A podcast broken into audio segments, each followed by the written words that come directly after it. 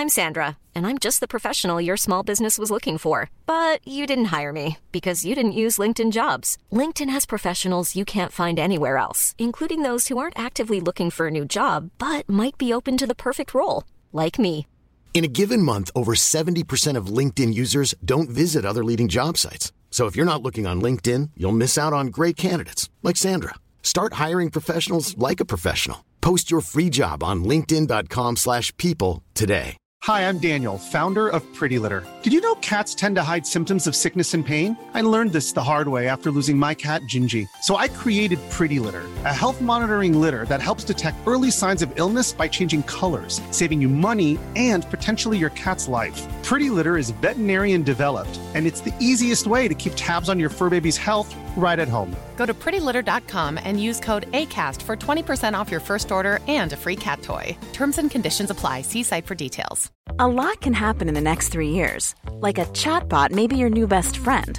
But what won't change? Needing health insurance. United Healthcare Tri Term Medical Plans are available for these changing times. Underwritten by Golden Rule Insurance Company, they offer budget friendly, flexible coverage for people who are in between jobs or missed open enrollment. The plans last nearly three years in some states, with access to a nationwide network of doctors and hospitals. So, for whatever tomorrow brings, United Healthcare Tri Term Medical Plans may be for you. Learn more at uh1.com.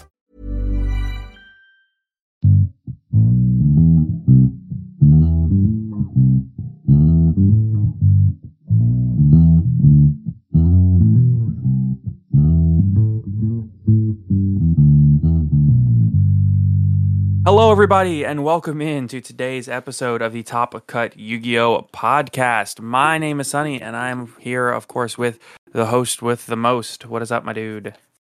I'm pretty good. How about yourself, man? I'm great. I'm doing wonderful. I I've had I had the best locals day yesterday. I'm I'm I killing. it. saw. I was helping somebody move, so I unfortunately could not be there. Yeah, yeah. I, I I'm killing it, dude. Uh, we'll talk about that more later, though. Uh, also with us here in the studio, we have the one, the only JD. What's up, dude?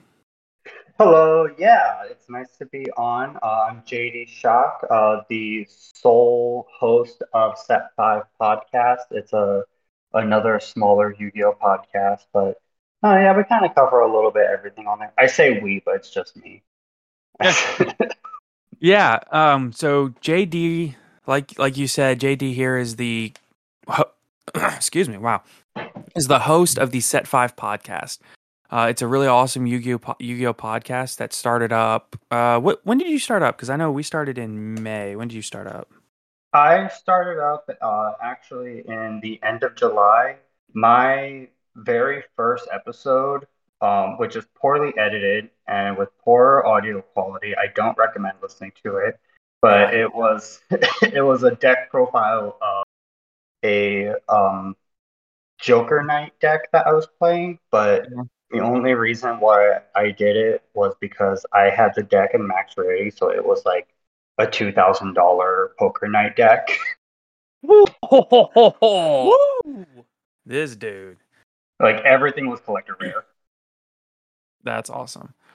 Um, so there will be links, absolutely, for those that are wondering. There will be links to the Set Five Pass podcast in the description box below. Um, please check out the Twitter page as well as the Spotify page or Apple iTunes, whatever platform you're listening on. And um, yeah, what can people expect from you on the Set Five podcast, Set Five Pass podcast? So on set five pass, I try to focus on doing a little some shorter episodes. There is com- some episodes that you know kind of go into those half hour, forty five minute marks, but usually I try to cover a little bit of everything. So um, if there's a standout deck at my locals that like went undefeated, I'll try to do a deck profile with that with the player. Um, I'll do set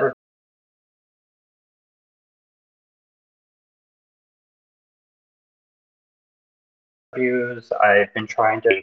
Um, so it's a little bit different all the time. I switch up my routine pretty regularly. I don't like to do the same thing a lot of times because I, you know, keep it fresh. I want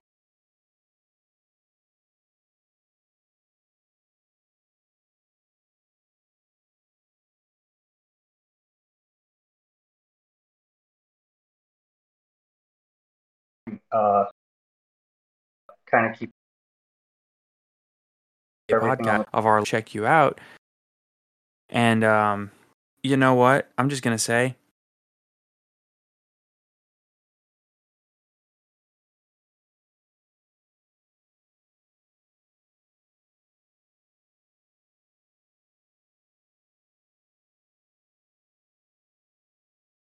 like Hey, 20 listen, to 30 buddy. minutes. Uh, I, my most recent episode was only like a 12 minute episode.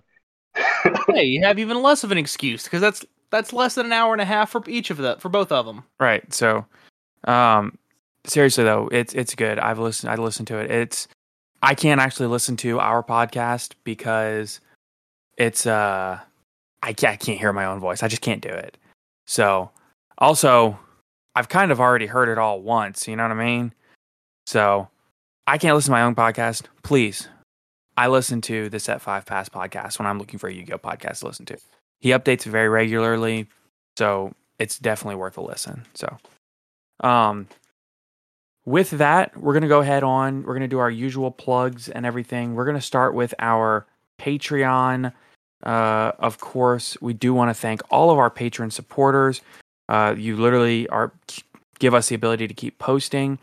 And if you would like to be a patron supporter and get your name read out in the podcast every episode, be sure to join our Patreon. The link is in the description below. So a huge thank you to Austin Johnson, Kane Martin, Myth Oceanus, Pig, Scuzz Daddy, AD, Aaron Gardner, Anthony Leela, Damian Zink, Mountain Man, Owen Alvarado, Jeremy Drysdale, Ray Powell, and Sunny Sweet. Thank you all so much for the continued support of the podcast. And let's do the next thing, which is to tell you to please, please, please, please be sure to follow both us and the Set 5 podcast on Twitter. Uh, ours is at Top Cut Podcast. And JD, what is yours? Your Twitter? Oh, mine is at Set Five Podcast. Okay, cool. So be sure to follow the Top Cut podcast as well as the Set 5 podcast on Twitter. And you can also join our Discord server where we are in the server, obviously, talking all the time. JD is in the server. And do you have your own Discord server or do you just mainly float around to a couple of other ones? I float around in all the Discord servers. I am everywhere. Got it. Got it. So be sure to find us in our server, and you can find JD in every server. So, uh, with that, we're gonna go ahead on. We're gonna go ahead and move on into the main segment of our episode today, which is we're gonna talk a little bit about all of the sets of the last year, and we're gonna kind of go through them one by one to make sure that I, I wanted to do a set recap this episode because now that Brothers of Legend is officially released in the TCG, we don't have any more sets releasing for the rest of the year. So that'll give us a chance to go back, look through the year in sets.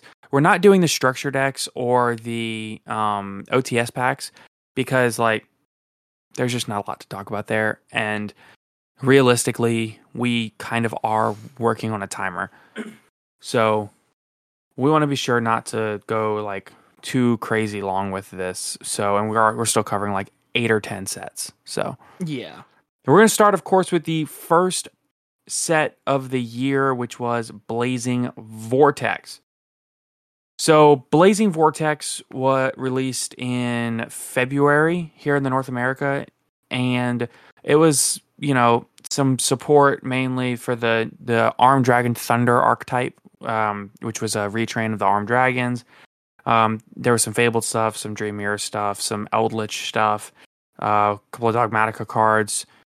What is m- probably most the most probably the second most notable card in this set, Tri Brigade, Tri Brigade Kitt. Uh, some weird stuff, Constellars, Ojamas, dual avatars. There's some live twin stuff in here. Um, some ancient warriors, Dragunity, Machina, Archfiend, Virtual World support cards, and things like that. So, um, it introduced the Spriggans and S Force archetypes, and in the TCG specifically, it was also the introduction of Warrock and Materiactor.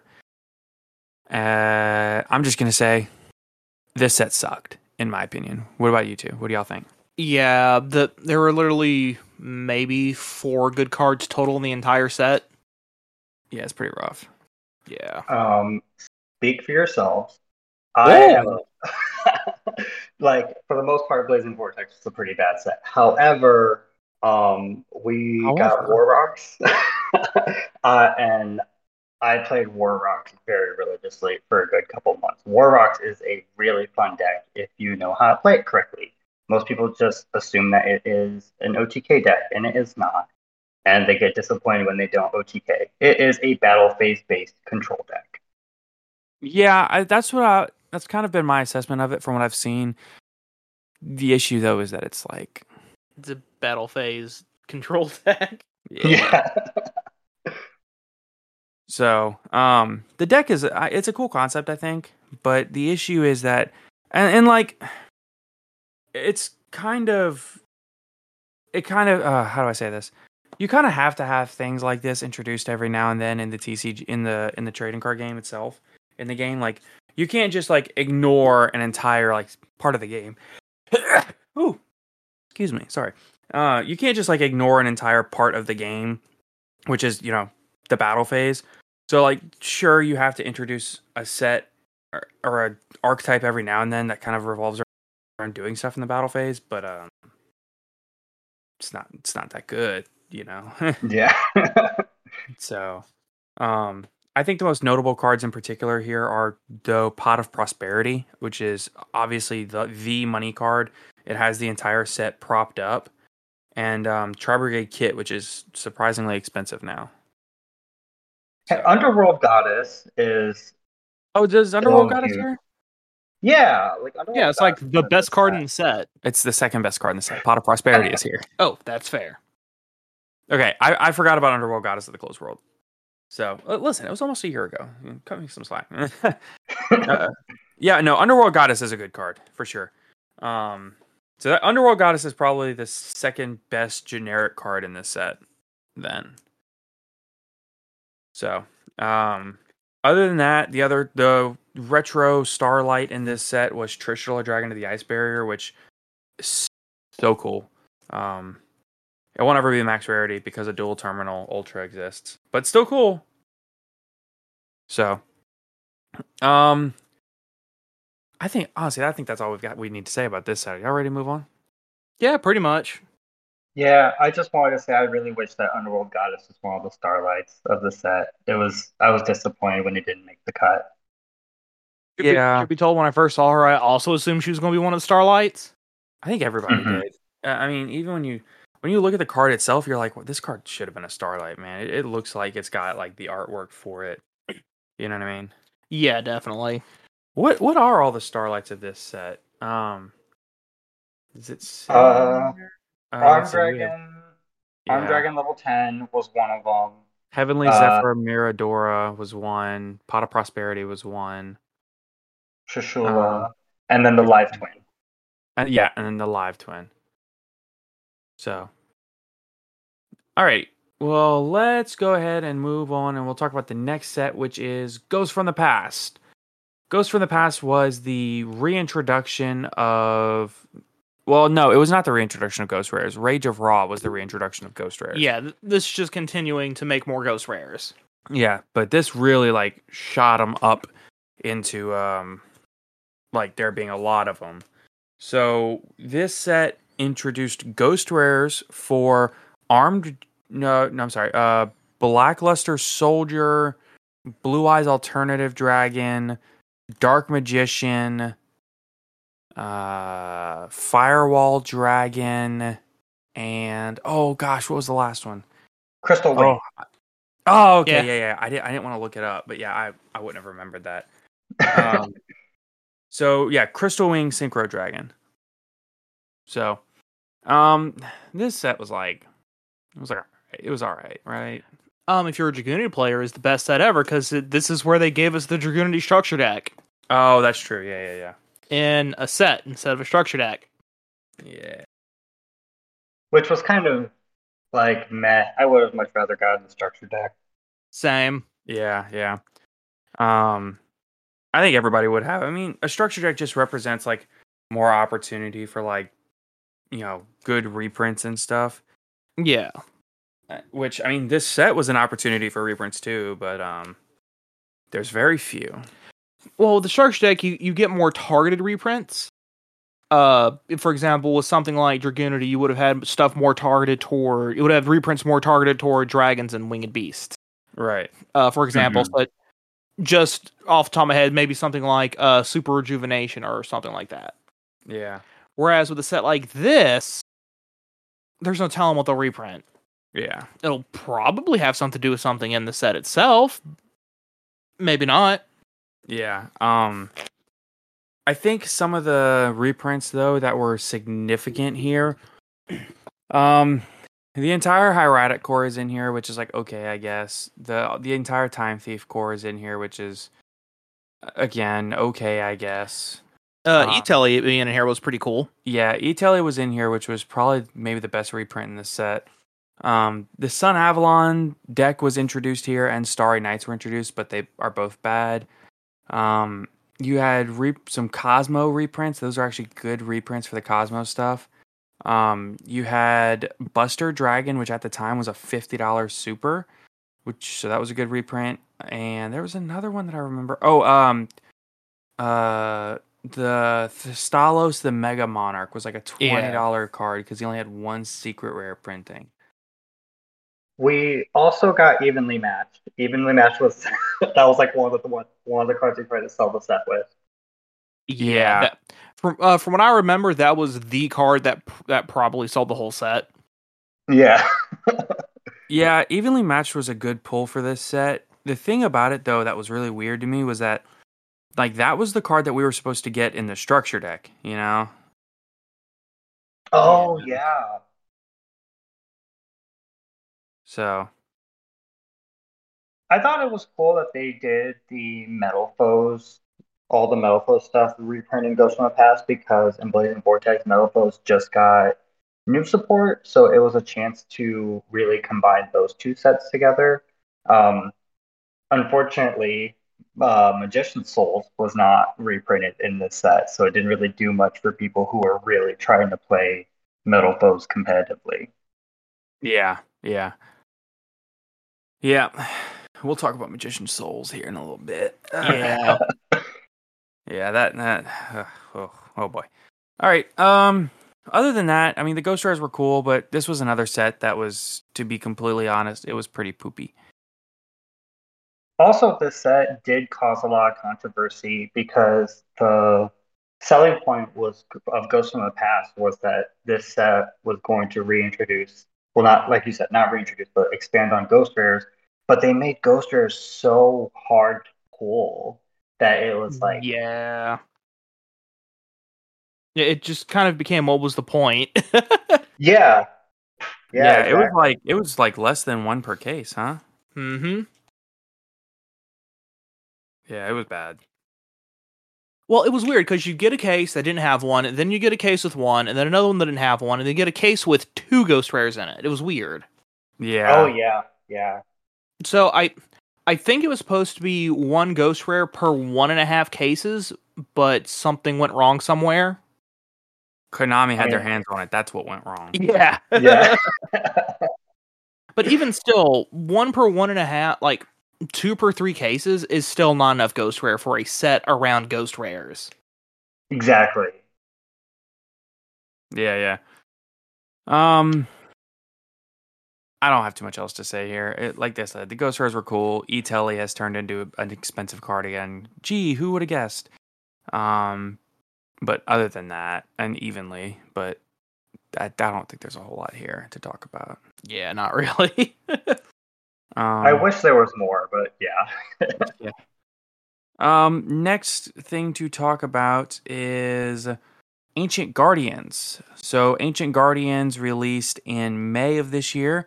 Uh, it was the first set that Caleb and I talked about on the podcast, actually. I remember because I keep looking back at it, and somehow our first episode, uh, Ancient Guardians and Us, is like one of our most played episodes. I don't know, I'm so sorry to everybody that's listened to that episode. The audio is so bad. Especially co- compared to now. Yeah, it's it's it's it's rough. Yeah, we we've learned a lot since. Yeah. But um uh so it released in May. It introduced the Ursarctic, the Ogdoadic, and the Solfachord archetypes. Um, yeah, it was. I mean, to be fair, the Ogdoadics were actually really cool, uh, particularly because they also reprinted Snake Rain in the set, which don't get me wrong, is a really good card. If only it could do things with non-reptiles, because reptiles are kind of a uh, Bad. bad typing. Um, like I think the best archetype for the type is probably Ogdoadics. Yeah, it it probably is. Um, the thing about the Ogdoadics is like the only way to really play this deck. There's like an invoked version that's like okay, but it's still. I mean, it's better than, in my opinion, anyway. It's probably better than. Uh, it's better than Ursarctic. It's better than Solfachord. It's better Yeah. than uh, the Starry Night or the Sun Avalon. Probably better than Warrocks, I think, if you do the invoke version. But it's Yeah, better than Warrocks, not because Ogdoadics are good, but because it's running it's capable of running an invoke exactly. Um, uh, uh, the Ayers Rock Sunrise that was also printed. This that was also a really cool reprint because that was secretly a, a fairly expensive card before. yes. And the one that gets me is um Skullmeister was in here. That's a good Yep. reprint. Yep, that that was a great. That's a great card.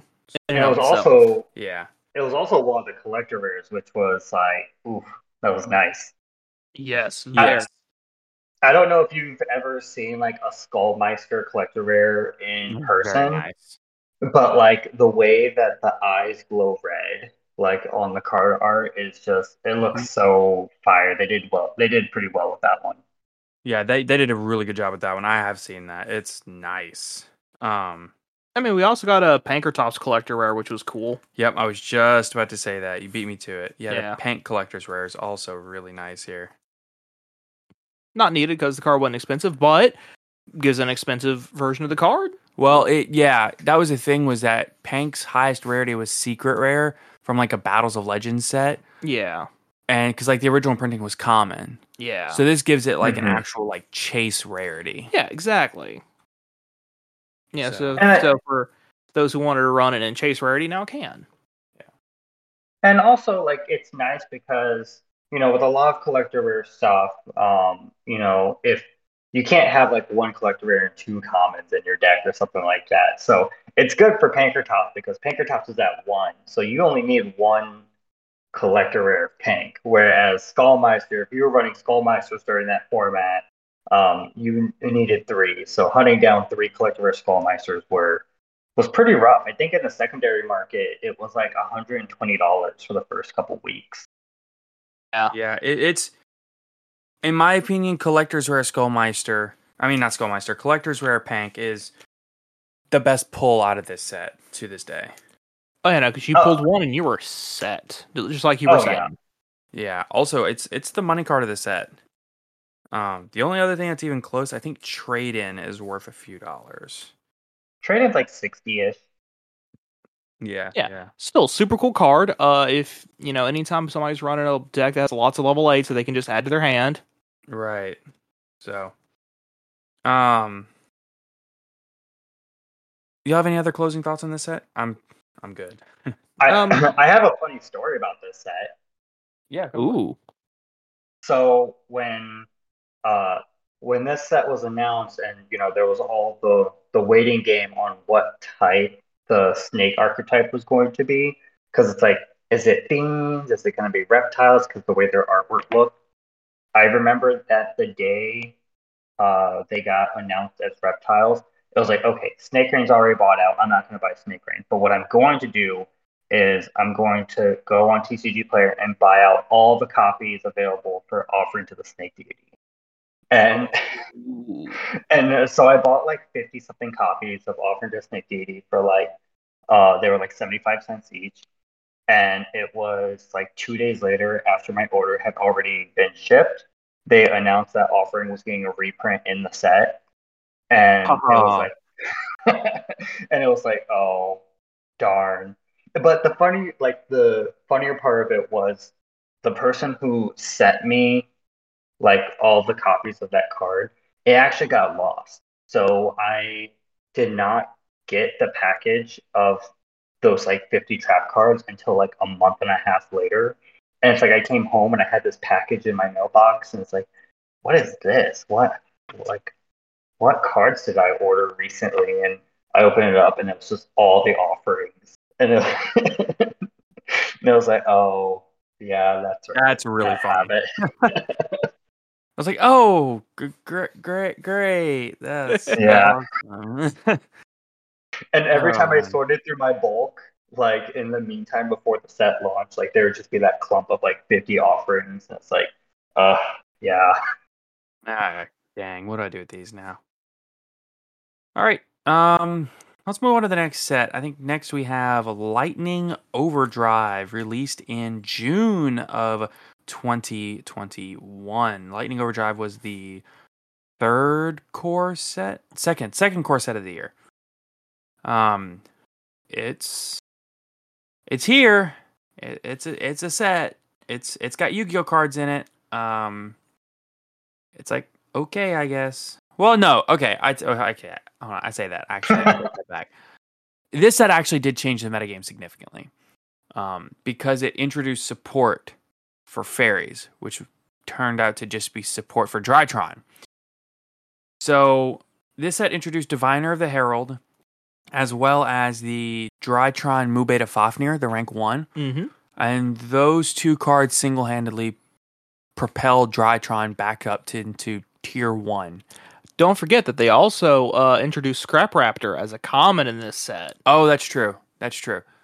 So Scrap Raptor also got printed as a common here to heavily bolster the Dino deck. So Scrap Raptor being a dinosaur, um, in my opinion, at this set, after this set released, we had like two weeks after the set released before the ban lit, the next ban list got announced and uh, put into place. I actually think that Scrap Dino was the best deck in the format for like two weeks. And I know that's like a lot of people disagree because at the time, Dragon Ruler, I mean, not Dragon Ruler, Dragon Link was still, oh, Dragon Ruler, Dragon Link was still running rampant through the format. Um, and Drytron was going full combo. Adignister had just gotten the Dark Infant, so they just like huge Adignister support. Um, Tri Brigade had just gotten Bearbrum the Rampant Rampager, so that now Revolt is searchable. Yeah. And I still think that Dino Scraps was the best deck in the format. That deck was insane with three misc. So Oh yeah, yeah. Also, like I'm I'm looking through the list of everything in this set, and we got the amazement archetype that was introduced in this set, which was pretty cool. It was um, a nice alternative for Eldritch because at the time Eldritch didn't really have reprints of anything. Uh, so it was kind of cool because amazement was like a different spin on the trap deck. There was Yeah. definitely a lot of hype on it because if you look at stuff now, it's it's not played at all. But I think what happened was that amazement was kind of like the poor man's Eldritch, and then all the Eldritch stuff got reprinted. So then Eldritch became poor man's Eldritch, and so.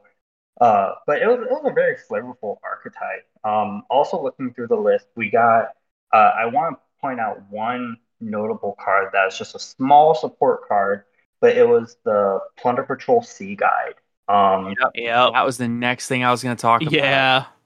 like that card, it it was deceptively powerful. Like plunders weren't really doing anything for a while, and then this card came out, and plunders became like it was kind of like a rogue tier two, like high tier two deck. It was it was if you've ever played against like plunders with somebody who's playing it properly, they make some nutty board. It's like four Yeah. monsters with like 4,000 attack points each. It's crazy. Yeah, it's that deck is like uh, I, I think the word is capable. Yeah. Yeah, I think that's a good word to use for the deck. Yeah. So, um, If you underestimate it, it's going to smack you. that Yeah. that's a good thing to yeah. Um, yeah, I think Plunder Patrol is really playable, especially after that. Um, there's also a couple other like really significant cards that came out of this set. So we did get Dan Mari Adignister also. So there there was a fair amount of Adignister support here. Um, Dark Honest was released in this set. Still think they should have named it Dishonest, but whatever. Um, you also have Ruddy Rose Dragon. So this card, like on the surface, seem doesn't seem that crazy, but it's actually a really really good card. So definitely worth checking out. Um, if you have any, uh, what's the word I'm looking for? Uh, if you have if you're playing Sword Soul, Oh yeah, no, I think it's a great card. It's an amazing card if you're playing Sword Soul, particularly if you have that one whose attack is, who gains his extra attack for banish stuff. Like make him then drop that, it's going to be beefy. Yeah, it. Yeah, very good. Um, I Go think ahead. any effect that involves just wiping the graveyard, like of both players' graveyard, it doesn't matter like what it's slapped on. If it's something that's an extra monster that is able to be summoned, like that's pretty strong. You don't realize how strong it is, but during that, like you know, during that format, we were seeing, you know, there was quite a few graveyard-based decks with like Dragon Link, Eldlich, stuff like that. But now, like you know, sword, like as you guys were saying, like Sword Soul really profits off having stuff banished and you know Not only that, really it's disarming the opponent. it's a negate too. Yeah. Yeah, So, uh, yeah, no, it's a good, it's a really good card. Um, and it's also, oh gosh, uh, the thing that really pains me though, how did we not see how good that card was and go, wow, that's undervalued? That card was like two dollars. Yeah, and then just keep buying and just buy them out. dude, I should have bought eighty million copies of that card. to be fair, to be fair, at the time, I didn't have the money to do that kind of thing. yeah, yeah. Uh, I didn't really have the money at the time for buyouts either, but still, that's Yeah. dude, two dollars, and that's a thirty something dollar card now. Yeah. Anyone who bought them out when they were like two dollars, Yeah, did well. honked. Um, Book of Lunar Eclipses here. Um, If it said up to, it would be the one, probably the best card in the set. yeah, Yeah. I dropped, dropped my phone all over my laptop. Oopsies. um. Yeah. Unfortunately, it's discard one, flip two, not flip up to two. Yeah, so um, there's also a lot of found- Warrock support here. yeah. So, uh, so actually, this was the set that made Warrocks mildly playable because Meteor, uh, Warrock Meteor Dragon is a boss of a card. It, as I said before, it's a battle phase based control deck, and if you look at Meteor Dragon and all the effects that has, it is a walking called by the grave. Anything it battles, it calls by the graves when it battles it. So no like graveyard effects, no activated effects, um, and it attacks twice. So Meteor Dragon is just really good at cracking boards. It was a a very solid addition to the deck, and Yeah. Warrock Wento also like um, it was. She is a if you look at her, she is essentially a level four monster with twenty six hundred attack, which um, was hilarious because she single handedly would just beat over the entire Maze Man archetype. I think that the last card I want to talk about here is the the um the uh what's the word I'm looking for? Not retro. Uh the legacy Starlight Rare is Yeah. uh Black Rose Dragon, which is a cool addition. To So- go with the Ruddy Rose Dragon, all the other Rose stuff that was in the set. Yeah, there was like rose support, like Garden Rose, Flora, and some other stuff. And then there was Live Twin Ki-sikil Frost in here. So your starlights in this set are the Live Twins Ki-sikil Frost, um, Bahalutia the Grand Radiance, terrible card. Um, let's see, Lyna the Light Charmer Lustrous, uh, Book of Lunar Eclipse, and Black Rose Dragon. So, um, but uh, Lightning Overdrive, wow, that's uh, looking back on it, that set was a lot better than I remember it being. Yeah. Uh, yeah, now that we've gone through it. Yeah, Oh, Yeah. I would say like particularly because uh you know back when the set first came out, I ended up pulling the uh uh, what was it called Utopia Beyond. Beyond Draco Beyond or whatever. And I was like, oh, this is cool. Yeah, yeah. It's it's not. What were you about to say, JD? Oh no, I was just agreeing that after looking through this set, like going through it, like this set was actually pretty good. Not the archetypes themselves, but there was a lot of like single support cards that were really strong at the time. Oh, and just I just noticed uh, Albion the branded dragon is in here, which will actually be a good card uh, Yeah. come February of this year of this coming year when uh, Yeah, the Albaz structure deck releases. yeah, Which that that card should be reprinted in the structure deck, but if you want the high rarity ultra rare version, yeah. This is your chance to get it now, yeah, while it's still fairly cheap. yeah. Um, but yeah, I think that'll do it for Lightning Overdrive. Wow, I give this set a, uh, I give this set a surprising like six out of ten, seven out of ten. Yeah, a very respectable seven out of ten. Say call it a six and a half. Cut the difference. Yeah. Yeah. Um. Actually, you know what? Let's let's look back. So we like, we started with Blazing Vortex. I give that set literally like a three out of ten, maybe a two out of ten, honestly. Uh, three out of ten for me, just because of the coolness factor of the arm dragon stuff. Yeah, I'll give It I'll just give looks cool. I'll give Blazing Vortex a three out of ten. What about you, JD? Uh, I I have like three or four. It wasn't really that good. It was literally Pot of Prosperity was the main sell card of that set. Yeah. The main thing for me actually was Tri Brigade Kitt. So Yeah. um Ghost from the Past, I give that set like a two out of ten. That set was rough. Uh, I give it a three out of ten, but again, coolness points for some of the stuff that was in it. Dragunity and stuff. Uh, particularly for me though, is actually the ultra rare, uh, Madolche stuff that was in it. Oh, that's right. Yeah. Yeah, the ultra rare, uh, freshest heart, Pudding petting cessor. And Puddingcess. But yeah, the pudding cessor reprint was very much needed, and the ultra rare uh, chateau. But they just missed the mark on so many things that should have been reprinted. Yeah, that they should have had queen in there. Um, that would have plus any number of expensive cards at the time that would have been yeah, good. yeah. So But that's why I give it a solid three out of ten. Yeah, I'm gonna go with two out of ten because that this set literally had evenly matched E-Telly, and that's about it for me. And Ghost Rares, but like whatever. I would give Ghost from the Past a five out of ten. A five. Uh, yeah, mainly because the Dragunity stuff was in here, and that proved to actually be really strong.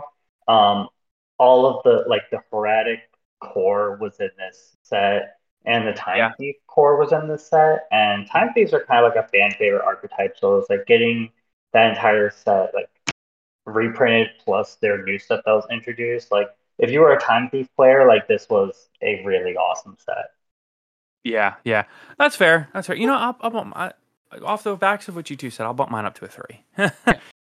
um, Ancient Guardians, I literally would only give this one. I'll, I'll give this one a three, also, just because Ogdoadics are okay, I guess. They gave Snake's Reign a use, and the Pank and Skullmeister reprints though were really cool. For me though, just off the back of the Pank and Skullmeister, I, I give it a four. Yeah. Uh, what about you, JD, for Ancient Guardians? Uh, kind of leaning more towards four. Like it, it wasn't that impactful. Snakes got a lot of hype in the beginning, and they proved to not be that strong after a while. Um, Solfachord has never seen any competitive play, though it is kind of like um, a little bit of a fan favorite archetype. I see people talk about every now and then. And then um, Ursarctic, oof. I don't know if you've ever actually tried to play Ursarctic, but that deck is rough. It is hard to play. There's so many gaps in the deck. yeah, it's not good. Yeah, I thought you were supposed to fill the gaps with Drytron. Yeah. Woof. yeah. Um, and then, like I said, going back to Lightning Overdrive, I gotta give this at, at least like a six and a half. Uh, Yeah. maybe I, about. I think a six and a half is probably fine. I mean, it introduces the branded stuff for the first time. The Warrock support's cool. The Ruddy Rose Dragon, the uh, Diviner, the, I mean the which what is it called? The Plunder Patrol support. I I, mean, I give the Utopia stuff a gold star Bare if you tried. yeah, yeah. uh, the line of the light charmer. I mean, th- this set really does have some good cards in it. I, I give this set a seven, honestly. Oh yeah, very respectable. Six to seven. Yeah, Uh, sticking at six and a half. yeah, so it, yeah. If we're gonna do it has six and a half, I feel is perfect for this. Yeah. Um, next set we have is King's Court. Oh, King's Court released on July the 9th of 2021. So this set was a 65 card set. It had supports for Magna and Magnet Warrior. It had uh, Eyes restricts and relinquish support. Some prophecy, some rose stuff, some number stuff, utopia stuff, galaxy stuff, generic Xyz stuff. And it also introduced, well, less introduced and more like really put archetypal support around the face card archetype, which is um, like King's Knight, Queen's Knight, uh, Tr- Arcana Triumph, Joker was in this set, things like that. We got some really, actually, really good cards like Imperial Bower and Joker Straight, things like that. Oh, this is also where we got F Zero Utopic Draco Future. Yeah, uh, th- this set, this set was actually like kind of bonkers in my opinion. Um, so this set has, like Caleb said, Utopic Draco Future. Um, this set actually had some really good reprints. Also had uh, Lightning Storm is in here, which is awesome. Um, you have Evolzar Dolka was secretly like a fifteen dollar to twenty dollar card. Yep. Um, Wind Up Arsenal Zenmaioh on re uh before the set was released was like a forty dollar card because it had one secret rare printing way back in the day, and that was it. Um, oh wow! I, yeah, yeah. That that card was like forty dollars for the original secret rare back before this set release. It's which is hilarious because sure they reprinted it here and they reprinted it again later in the year, but like actually it's not really used in anything. They're just reprinting it because it was expensive for no reason at all. It was expensive because it was used that one time. Yeah. Um you had I, I would like to talk about some of the awesome, awesome uh collector's rares in this set. Oh my god, the collector's rares in this set were fantastic. Oh yeah, dude. oh, so I, yeah, I, you know, JD, I'll let you take it away on this one because you were telling us earlier about uh your uh your your face your face card deck. What you got? yeah. So King's Court was a set that really did live up to its hype. Uh, this this set, like, there's a there's a lot of noble cards here. So yeah, the Utopic Draco Future is in here. Um, we got uh all the Poker Knight stuff. I'm gonna call them Poker Knights because that's just what I refer to them as. Uh, the ZW Leo Arms was also a really notable reprint in this deck because previously that also only had one printing and it was like forty dollars.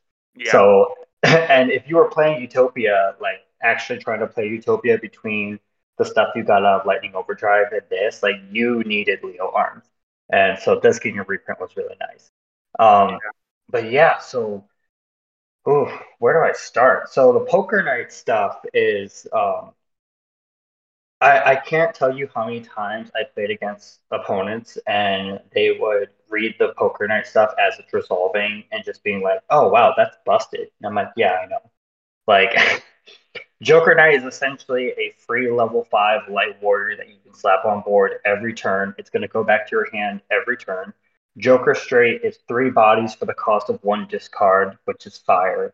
Um, Face Card Fusion is a meh card. It's not really that good. However, um, it does it has a lot of versatility in it that is a little bit deceptive. You don't have to use Face Card Fusion for um, Arcana Knight Joker. You can use it for literally anything. Um, but if you're using a Poker Knight, you get to send something from your deck. So it's kind of versatile in that manner. I actually used it for um, Eoden the Conqueror Star because it takes two level five warrior monsters. So it's uh, kind of good in that manner. Um, but yeah, looking like going through some of these collector rares, uh, like Arcana Triumph Joker, Joker's Knight, Imperial Bower, Joker Straight. Joker's Wild did not get a collector's rare, and I really, really, really wish it did because that card is dumb. Um, it's essentially a Verte Anaconda for the deck because you send a spell card and then copy the effect. So it's it's kind of hard to negate or disrupt. Like if it it's going to resolve and it's going to essentially get your combos going during the opponent's turn, which is even kind of nuttier when you think about it that way. Uh, Utopic Draco Future got a collector's rare during this set. Uh, the Guilty Gearford got a collector's rare. Um, Hyper Galaxy, which was kind of like a one of played in the Galaxy decks, was a collector's rare in this set, and that was pretty cool. I'm Um, gonna say that's probably the worst collector's rare in this set, though. yeah, yes, no, it, it is. Yeah, uh, Queen that's saying a lot. Jack's Knight. Oh yeah. Uh, so the Queens, Kings, Jack's Knights all had collector rare. Rescue Rabbit got a collector's rare printing during the Oh, set, and that was really yes. nice. Such a good collector's rare printing right now, and they're not that expensive. They're like less than fifty bucks. Mm-hmm. Uh, Utopia got a collector's rare print, which man, I was a little bit salty when Utopia got announced as an OTS Ultra Rare later on in the year, because I remember like picking up collector's rare Utopias, and I was like, this card is gonna hold so much value because it's like uh, you know, it's like a collector rarity, and then OTS got announced, and then collector rare Utopia's tanked. Um, Yep, I remember that that exact thing. I did the exact same thing. Uh, reinforcement of the army got Oh. collector's rare. Such a Uh, good one. Oh yeah, yeah. Uh, lightning storm, rivalry of the warlords, Um, awesome, awesome collectors. and then like we we can't com- we cannot ignore like the Egyptian gods in this set. Like Slifer, Obelisk, and Winged Dragon of Ra had a heroic. What was it? Pharaoh's Uh, Ultra and yeah. Pharaoh's Secret Rare, which Yeah. I don't know why they split them that way. Um, I, I, think really the wish they would were just the considered secret. misprints. Yeah. Oh, okay, that would make sense. Yeah, because Um, they just didn't exist in the. uh They just did not exist as secret rares in uh, the EU zones. Yeah.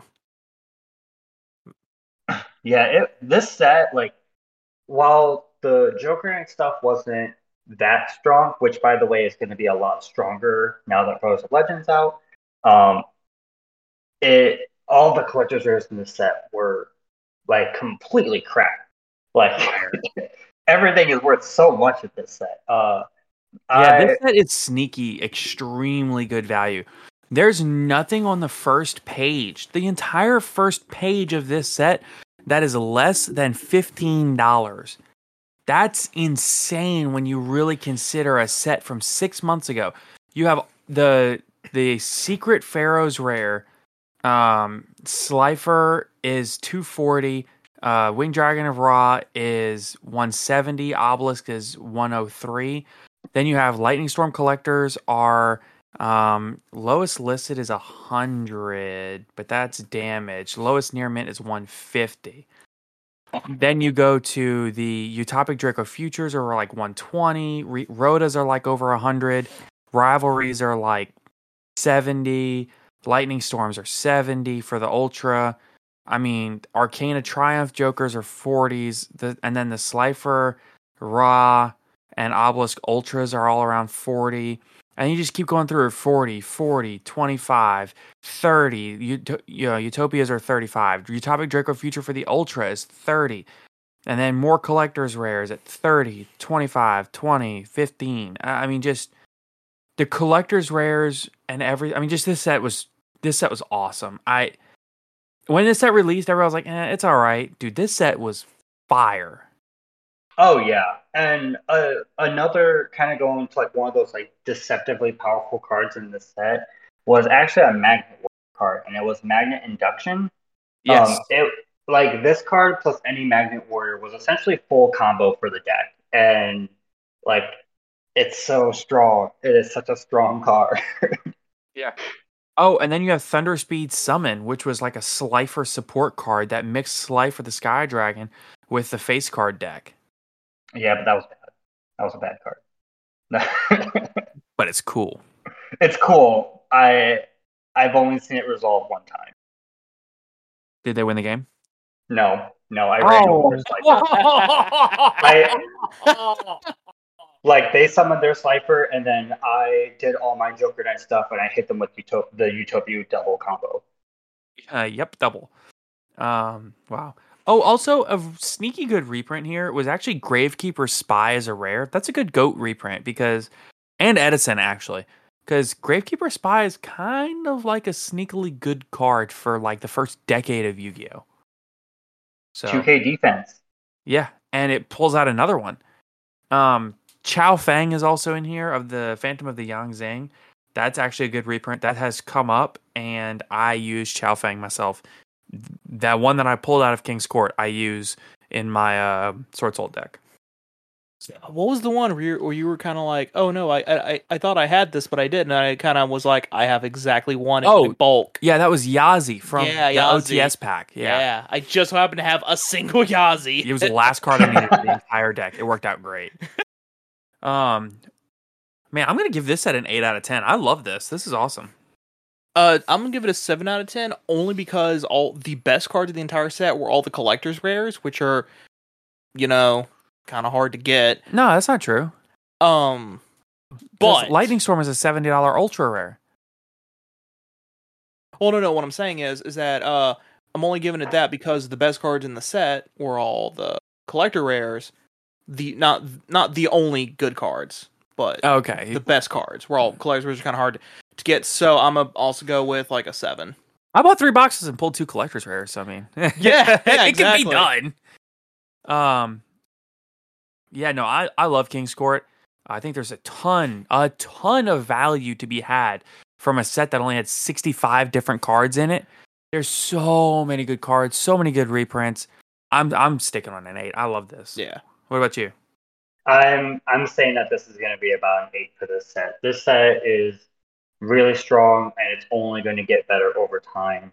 Um, if you look at the poker knight stuff, it's all quite generic, and it locks you into light warriors, which when you start to really look through that card pool is not that strong.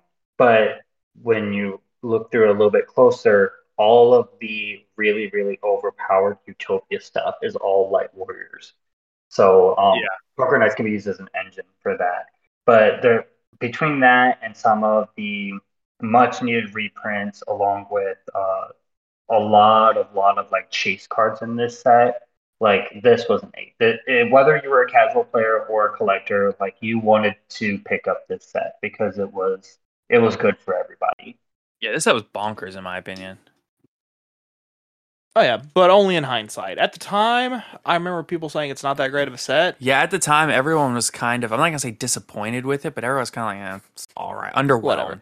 And I think part of that was entirely due to the fact that the previous sets were all kind of garbage. Yeah. So, But, but hindsight being 2020 and all that, this set was secretly pretty good. yeah. Um, let's move on to Dawn of Majesty because we have like five more sets to do and we are do not have a lot of time. Yeah. Um, of Majesty released in August of this year. Um, it had mainly Stardust support. It was the introduction, introduction, introduce, introduction of the Beetrooper archetype, uh, as well as the Despia archetype. So this set was actually pretty solid. Uh, you've got like the Despian stuff. You have Aluber. You have Dramaturge, Albion the Shrouded Dragon. Technically, it's also the introduction of Sword Soul. I was knew you were gonna say that. Technically? Yeah, you do have your first Sword Soul card here in the Iris Sword Soul. Um, this set's actually kind of cool. Um, there's some more, like I said, Despia stuff. You got some Solfachord support. You have the introduction. In oh, why do I keep saying introduction? it's not even a word. You have the introduction of the um the ship archetype. Uh, you have some good one of cards like the Stellar Wind Wolfrayet. You have, I mean, just a lot of cool stuff. Uh, Gizmek support, Chronomaly support. Um, I mean, like Magic Key was introduced here. Magic Key is cool. I, I mean, just the introduction. So you get the introduction of Beetroopers, Magic Key, um, and the Ready Fusion. yeah, and Ready Ready Fusion. and the Despia stuff though. It, did- just Despia, Beetrooper, and Magic Key. Like that's really good. Like, And just, Suship. yeah, and, And the Suship. ships, which are super cool. Yeah. um, but like just the very existence of Ready Fusion uh, made Kwagar Hercules spike in price.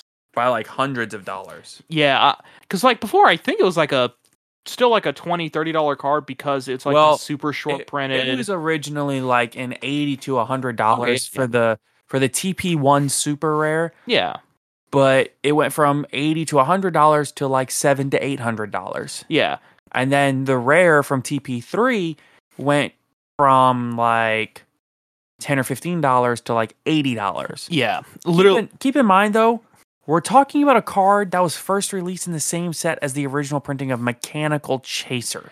yes. because it is the only insect fusion monster. That's level six or lower and a normal. Correct.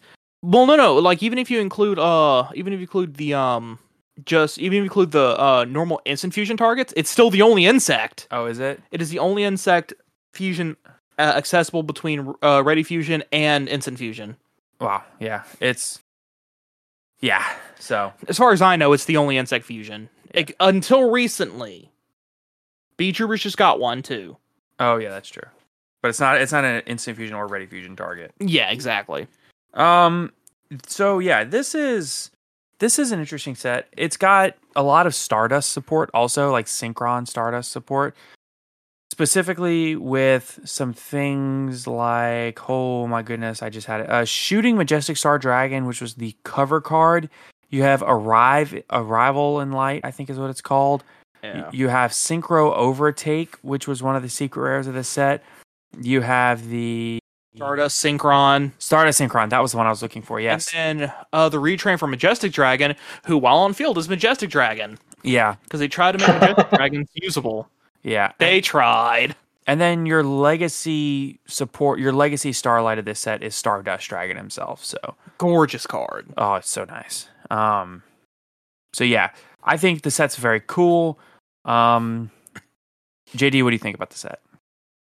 I thought Dawn of Majesty was pretty. Dawn of Majesty was overall really interesting set. Um, as you pointed out, there's an introduction of a lot of different archetypes in the set. Which, when you compare that to Lightning Overdrive, or Lightning Overdrive, we got like one deck introduced and then all support. This was kind of like supposed to be like flipping the page and introducing a lot. Uh, the you know we got a bunch of Gizmek support to really shape out the Gizmek deck as a whole which was really interesting how they did because all the Gizmek stuff is very different from each other. So the fact that they only printed like five cards and were able to tie that all together, I thought was pretty cool on their part. Uh, the Despia archetype is, you know, was not that strong in the beginning. It had a couple standout moments for the first like week or two after the set dropped, um, but then once people realized how to beat it, it didn't really stand out all too much anymore. However, Aluber is a really strong card, and with the branded fusion that's going to be releasing out of the Albaz structure deck, I only foresee Aluber going up because it is essentially an Aleister for that deck. It will search the branded fusion and then get you off, you know, that nutty combo that the deck does. Yeah. Um, The other one, than thing to that, note, the one thing to note about that though is that Aluber is projected to be in the structure deck. He was in the OCG version of the structure deck. oh, I didn't see that. Yeah. But if he is, he's probably he's going to be at best a super, Right. at absolute best. Um, yeah, this will still be the highest rarity. yeah. So for those of you who have them, and you know had their hearts sink whenever we whenever you heard that, it's fine. It's going to be at at best a super, at worst a common. Yeah. So Well, they might make it an ultra because it's also one of the tokens. nah, I doubt it. Um, nah. I'm I'm gonna give this set like a seven out of ten. Seven out of ten. Um, six. Yeah, yeah, that's fair. I just I gave it a seven mostly off the Beetroopers. Um, I truth, I'm not gonna lie. I kind of I mostly did it off of Despia. I just like the way they look. Yeah, they're cool. Um, let's move on into the 2021 Tin of Ancient Battles. So, of course, the Tin of Ancient Battles will always be a cool set. I'm gonna be honest. There is just entirely too much going on here. Uh, it's it's a 160 card set or 100. no, I'm sorry, 260 card set. It's entirely too big to talk about everything that's in here, but notably, you have the um you Like, have what? the entire Tri Brigade engine, Yeah. the entire Virtual World engine. You have the For the Ad Ignister engine, yeah, m- the entire Adamancipator engine. You have the um, introduction of some new Dark Magician support, which will be very relevant coming into um, when we get the new set coming in January, Battles of Chaos, or no, Yeah. uh, ba- is it Battle of Chaos? yeah, it's yeah, yes. Bach. yeah. Um, and obviously the elephant in the room, the introduction of Crossout Designator to the TCG. Hey. but also beautiful, beautiful uh secrets like cross sheep. Yeah, so there were some cool secret rare upgrades here. Um, Like the secret cross sheep is gorgeous. Yeah. So some of the notable ones to me, Ice Dragon's Prisons, Shaddoll Schism, Dogmatika Punishment, um, are all like really, really nice secret rares. El Shaddoll Construct looks good as a secret rare. Um, I know because I have one. Yeah. Yeah. Um, Tri Brigade Revolt is a really cool rarity upgrade. So uh, I'm very happy about some of the rarity upgrades and stuff that came through this set specifically. And then in the, the ultra rare slot was just loaded in this set. Um, you had the crossout designator, Animadorn Archosaur, Trias Hierarchia, which is a cheap card now, but when with the agent stuff comes out, that card's crazy. Um, Ghost Mourner Moonlit Chill is here. Gravedigger's Trap Hole is an ultra. Fallen of Albaz as an ultra. Chaos Ruler, the Chaotic Magical Dragon. Titaniclad, Nadir Servant. Triple Tactics Talent. Phantom Knights of Torn Scales. Alpha, the Master of Beast. Divine Arsenal AA Zeus. This, the ultra rare slot was just loaded. So, um, I like the Megatins. Obviously, it's always a good, um, always a good reprint set. I'm giving it a six out of ten because there's no access code talker. There is no promo cards in the set. Everything is ha- you have to be pulled, uh, and uh, the ratios are so insane that it's hard to pull anything that you actually want. So, but good, good on the reprints. The reprints Yeah. are very good, except for no access code and no um, forbidden droplet. Yeah, uh, I give it a s- I give it a seven because, like he said, the reprints in this are just ridiculous. But there's so many cards that it's real hard to pull just one copy of something you need. Yeah. What do you got, JD? I'm gonna give this set a seven out of five, a seven point five out of ten. Uh, mainly because the Virtual World and Tri Brigade reprints were in this set. Virtual World was introduced during Phantom Rage, which was November of 2020, and Oh, Star Brigade, yeah. And so it's like we're a whole year later, and Virtual and Tri Brigade are both in the meta.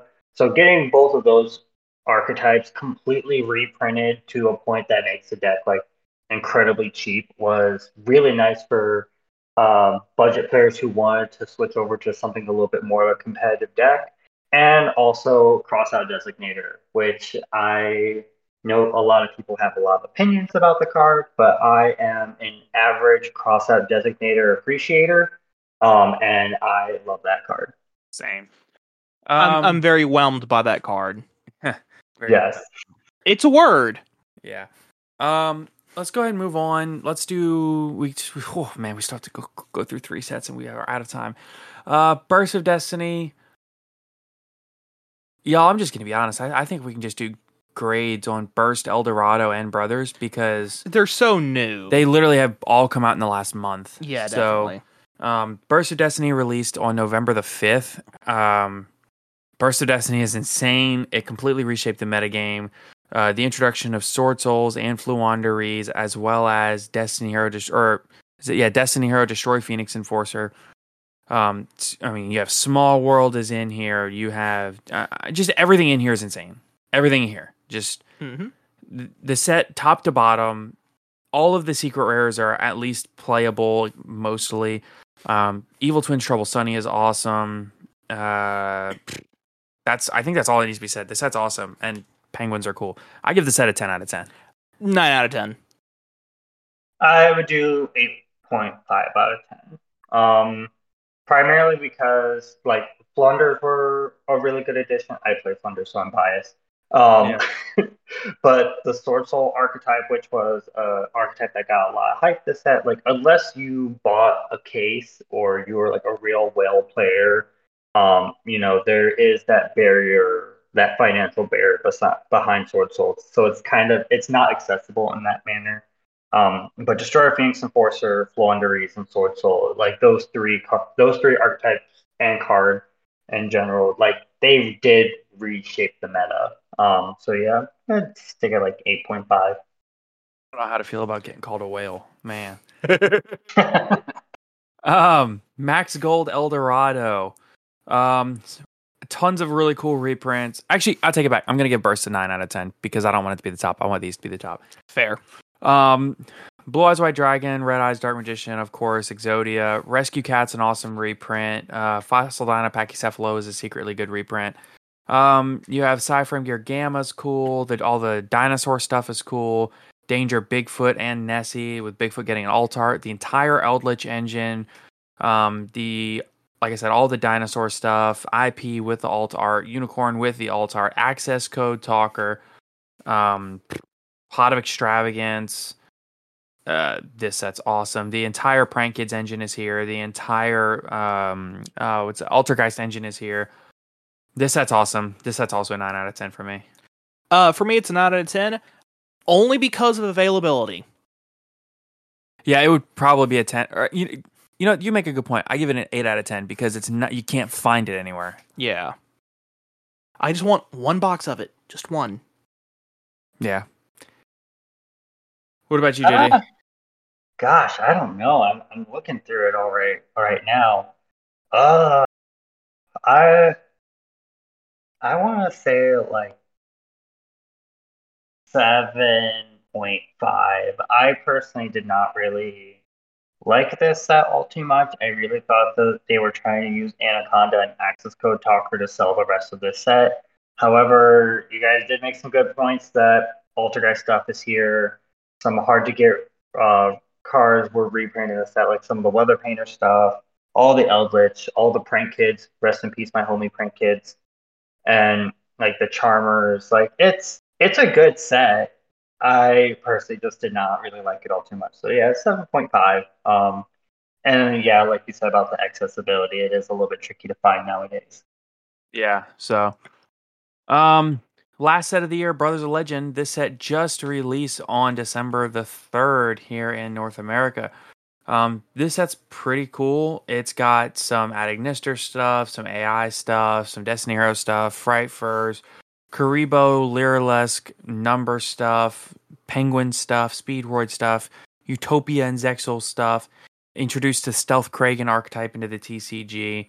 Uh, a couple of Starlight rares, cough cough. Don't know anybody that pulled those. Um, um, more Altergeist support. Like I said, the appliancer stuff, and uh, some of the reprints in the set. Actually, all all of the reprints in the set were insane. You have uh, just ro- rolling real quick through the reprints. Um, you have Forbidden Droplet, Magician Souls, Red Eyes Fusion, A Dusted Gold, Malicious Bane, Thought Ruler Archfiend, Shooting Star Dragon, Starlight Road, Diablosis the Mind Hacker, which was a prize card. That's cool. Gadarla, Kaiju Slumber, Kaiju Capture Mission, the Underworld Squire, and the Heavenly Squire. Um, Phantom Knights of Ragged Gloves, Nibiru, Infernoid Decatron, and Tierra. Another Zenmaioh printing. Inzektor Exabeetle, Downward Magician, Beatrice Lady the Eternal, Relinquished Anima, Allure of Darkness, Fossil Dig, Rank Up Magic, Rank Up Magic Argent, Chaos Force, Resurge McSeed, Void Feast, like I said, the Dragoon Starlight, and the Leviathan Astral. Uh, this set's really cool. The reprints, things like uh, Wing Requital and the Lyrilusc Bird Strike getting their first printing are cool. Uh, I'll give this set a 7 out of 10. I'm Maybe doing. an 8. I'm gi- I'm giving it a solid eight, mostly because of Bird Strike and Ring Requital. Yeah. I'm gonna say probably an eight, a eight point five out of ten. This set uh, introduced a lot of stuff that it expanded on throughout the year. So, um, you know, we got additions to the Altergeist archetype in here. Um, we got a lot of really strong Utopia stuff. So to really tie in like um, King's Court and Lightning Overdrive, like if if you really loved Zexal, like this year was awesome for you in that manner. um, and then of course, like some of the reprints, like the Diablos, was a great addition. I think that card really cool. Not super viable, but I have a soft Yeah. spot for that card. Nibiru was nice. Yeah. Their Kuriboh support's really cool. Kuriba. Yeah. Ube. Yeah, So- and then um, and then of course the Red Eyes Dark Dragoon. I unfortunately had to buy mine. I don't want to talk about it, but We can't all just go into the locals, buy one box, and pull it. You know, not everybody's capable of just being better at the game like that. yeah, it's like the equivalent of like the Aleister and the Invoker, and the Invocation in your hand. Yeah. Yeah, it was awesome. I bought one box and I pulled Droplet and the Dragoon, and I was like, ah, ah. Looks like I'm done buying this set. Yeah, no, I that's exactly what I did. I was like, I pulled six Allure of Darknesses between my box and some other what I was able to pick up. I picked up like two play sets of Bird Strike and Wing Requital. I was like, dude, I'm done. I'm happy. I got everything I wanted and then some. So, whoop. Um, whew. Well, that recaps the year for Yu-Gi-Oh set releases. Um, we do want to take a quick moment. We did not stop to talk about our sponsor. So thank you so much to ETB Games in Alexandria, Louisiana. They are the ones that have that Brothers of Legend. They still have multiple like display multiple displays of Max Gold. They still have pretty much everything you could want for the year um, for the set releases. So they still have Burst of Destiny, everything you need. Uh, be sure to check out ETB Games in Alexandria, Louisiana. There will be there will be a half case tournament at ETB on December 18th for anybody interested. It will be $20 entry and it will be a half case of prize support of either Brothers of Legend or Burst of Destiny.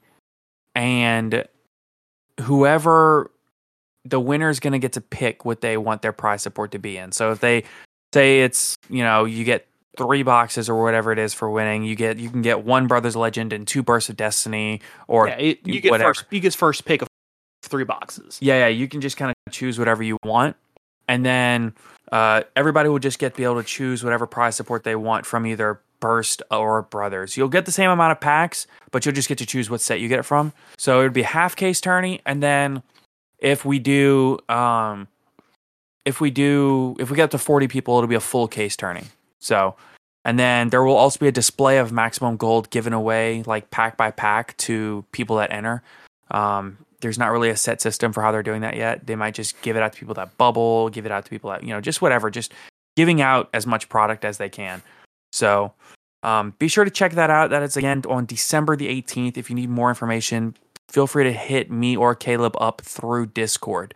Um, on that vein, please be sure to check out our Discord, which the link will be in the description below. Be sure to check out both our Twitter at Top Cut Podcast and JD's Twitter at Set5 Podcast.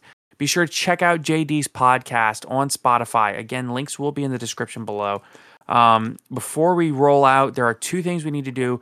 Uh, we did get a new review on Apple Podcast from George, George uh, one of my favorite podcasts, five stars. An amazing podcast that keeps me up to date with Yu Gi Oh! related things. As someone new and who is trying to figure out their deck, which is Utopia Onomatopoeia, I would 100% recommend this podcast to new or even veteran players. Hope they keep up the good work. Thank you so much, George. It means the world that you think highly of us. Uh, and if you do want your review read out on the podcast, be sure to go in and leave it on Apple Podcasts. And then the last thing is the podcast question of the day. So, last week's podcast question of the day was What cards do you think are causing a problem in the current metagame? So we got a lot of answers, um, but mainly Verte and Dagda or Scythe, Protos, and Harpy's Featherstorm. I mean, almost every reply mentioned either the artifact engine, whether it be Dagda or Scythe, or Protos. And then probably half of them mentioned Harpy's Featherstorm, and the other half mentioned uh, Io and Mystic Mine, just because they're floodgates. Um, and you also have a lot of people mentioning the Simorgh Link as a problem card within the format. And then over in our um, over in our Discord server. Oh wow, this got a lot of discussion here. um, IO, uh, Protos and Scythe even more, uh, and then more Protos and wow, people really hate Protos and Scythe. It was people people have really determined that those to be the problem cards this format. Um, but yeah, I mean Protos and Scythe, from what I can tell, everybody just hates those cards. Well, I mean, there's something to be said for just kind of, you know, locking you out of your entire extra deck period, and also nuking the field of attributes every turn. Yeah, it. I mean, yeah, they're good cards. So, um, JD, what is what is your answer to this? What do you think is the like a big problem card this format? I think IO is a pretty powerful card. I get that it's a trap card and it's a one up and it has that cost every turn, but it feels so bad if the opponent, oh, like if the opponent's main decking it and you get hit with it, like on turn one. Like if you lose the die roll and they have IO and you can't get started, like it hurts. A lot of decks in the game, with the exception of like Eldlich, they're like half spell cards, and one card just saying like, no, you can't use half your deck is pretty rough. I can't complain about Scythe all too much this format, but that's because I play Flunder, so nobody's actually played Scythe against me.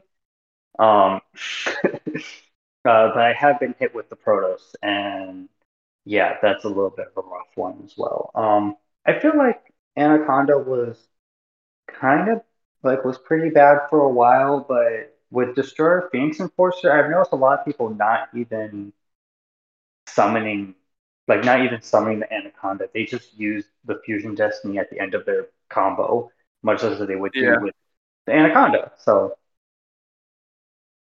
Yep. It's I don't know. It's hard to say whether the I don't know. It, it's Anaconda is such a weird card because I feel like it is an issue and it is a problem. But like at the same time, then you just like run three Red Eyes Fusion or you run three uh Fusion Destiny. You know what I mean?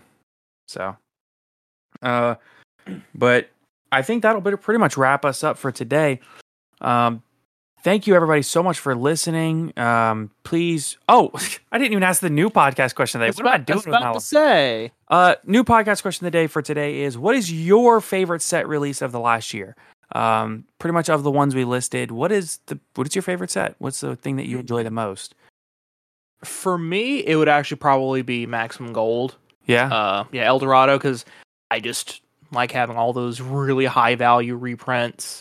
yeah. I enjoy I enjoy Brothers of Legend. Honestly, I, I know there's probably some uh, or Burst of Destiny.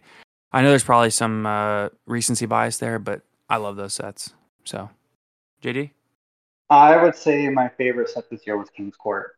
King's Court was I invested a lot in the set. I loved the archetypes that was introduced, and I don't know it.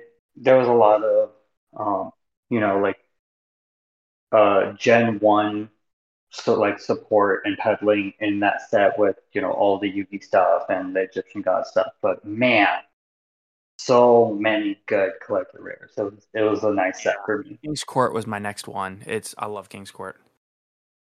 So, um, JD, one more time, where can people find you? Where where's the best place to find you besides the description below, which there again will be a link. Where else can people find you? so set five podcast is available really anywhere you get your podcast um on on my twitter at set five podcast i mainly share the spotify link uh, because that's the one that i've noticed a lot more people have ex- accessibility to but it's also available um, through anchor anchor podcast apple Podcasts, google Podcasts. Yep, absolutely. So everybody, please be sure to check out the top, the Set Five pod. I almost said Top Cut podcast. Uh, be sure to check out the Set Five podcast here with your host JD. Uh, please sure to share both us and the Set Five podcast with everybody you know, and uh, be sure to quick for the third time on the outro. Be sure to check out our Patreon, check out our Discord, check out our Twitter. Please be sure to check out Team Dark Arm Dealings. They are our sister YouTube channel. And check out ETB Games. Links for all of that will be in the description down below. If you want to answer the podcast question of the day, you can find that on our Twitter page as well as in our Discord server. There's a channel labeled podcast question of the day.